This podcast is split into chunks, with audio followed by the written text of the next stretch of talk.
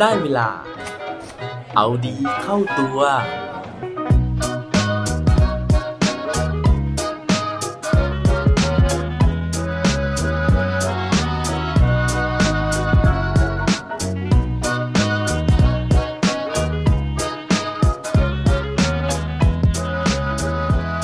จะยิ่งใหญ่ได้ต้องยิ่งใหญ่แค่ไหนครับ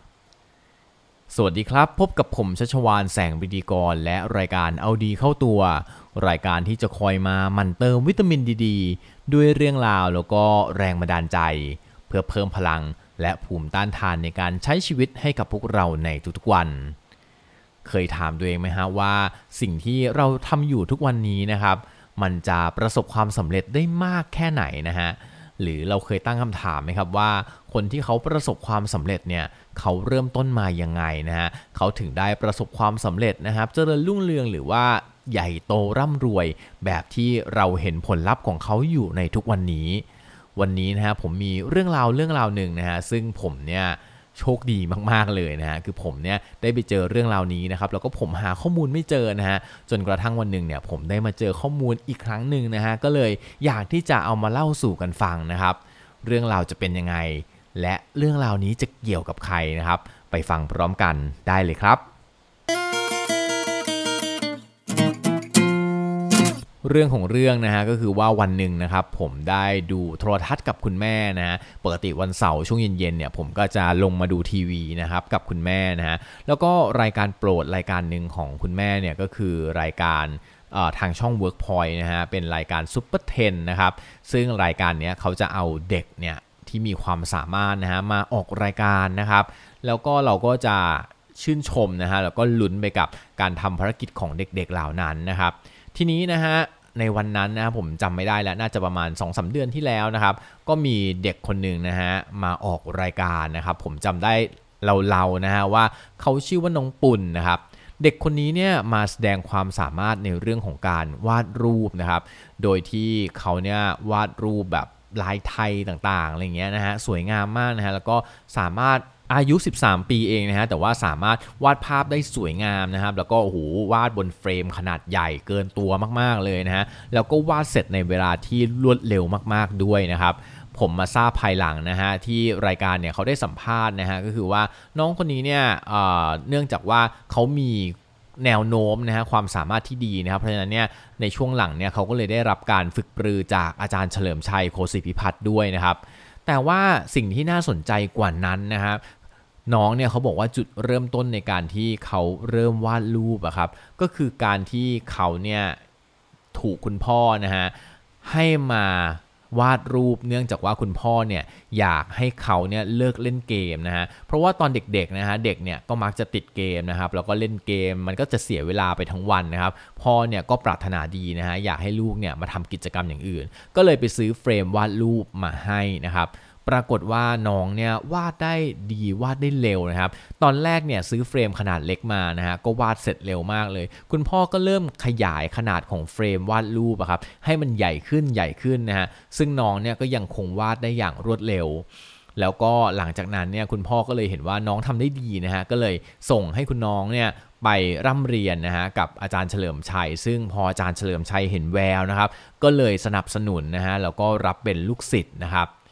ซึ่งหลังจากที่ดูวันนั้นนะฮะผมเนี่ยค่อนข้างประทับใจในผลงานของน้องนะฮะแล้วก็พยายามมาหาข้อมูลนะฮะเซิร์ชว่าน้องปุ่นนะครับแต่ว่าไม่เจอนะฮะจนเมื่อไม่กี่วันที่ผ่านมานะครับผมเนี่ยได้มีโอกาสนะฮะไปเจอบทความนะฮะที่เขียนเกี่ยวกับเรื่องราวของเด็กผู้ชายคนหนึ่งนะฮะที่เขาเนี่ยสามารถที่จะหาเงินได้เป็นหลักแสนนะฮะภายใน 2 เดือนนะฮะ โดยที่เขาเนี่ยขายผลงานของเขานะครับบนแพลตฟอร์ม NFT นะฮะ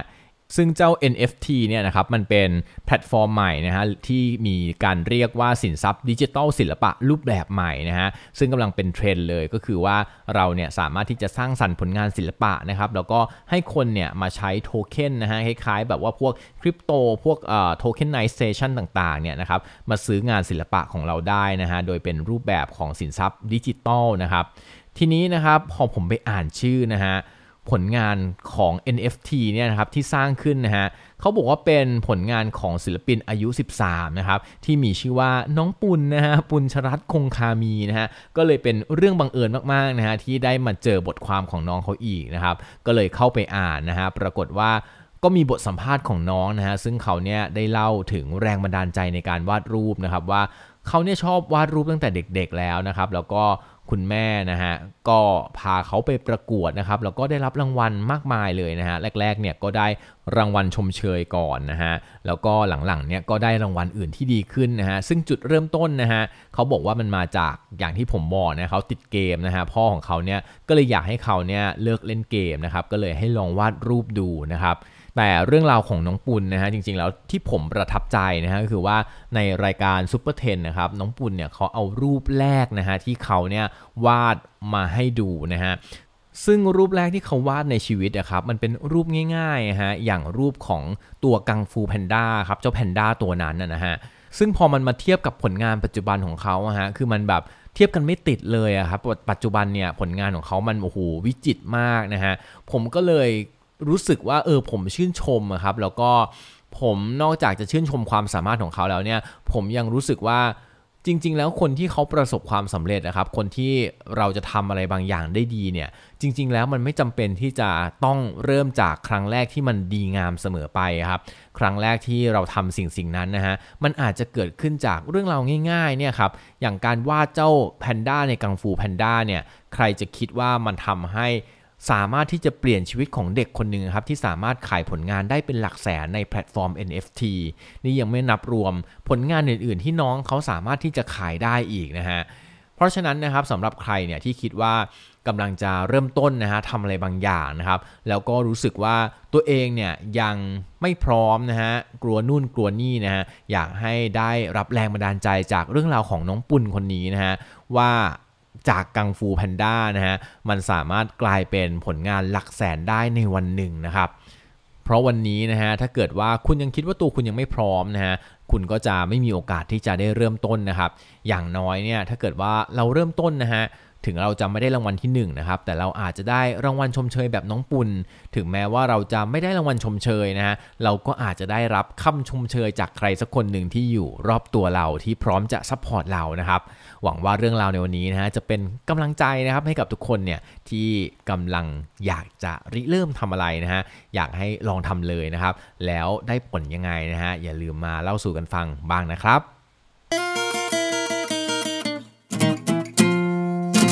และปิดท้ายวันนี้ด้วยโค้ดดีโค้ดโดนเขาบอกไว้ว่า the start is what stops most people คนส่วนมากมักจะหยุดอยู่ที่จุด start นี่แหละครับ อย่าลืมกลับมาเอาดีเข้าตัวกันได้ทุกวันจันทร์พุธศุกร์พร้อมกด subscribe ในทุกช่องทางที่คุณฟัง รวมถึงกดไลค์กดแชร์เพื่อแบ่งปันเรื่องราวดีๆ ให้กับเพื่อนๆของคุณผ่านทุกช่องทางโซเชียลมีเดีย สุดท้ายนี้ ขอให้วันนี้เป็นวันดีๆของพวกเราทุกคน สวัสดีครับ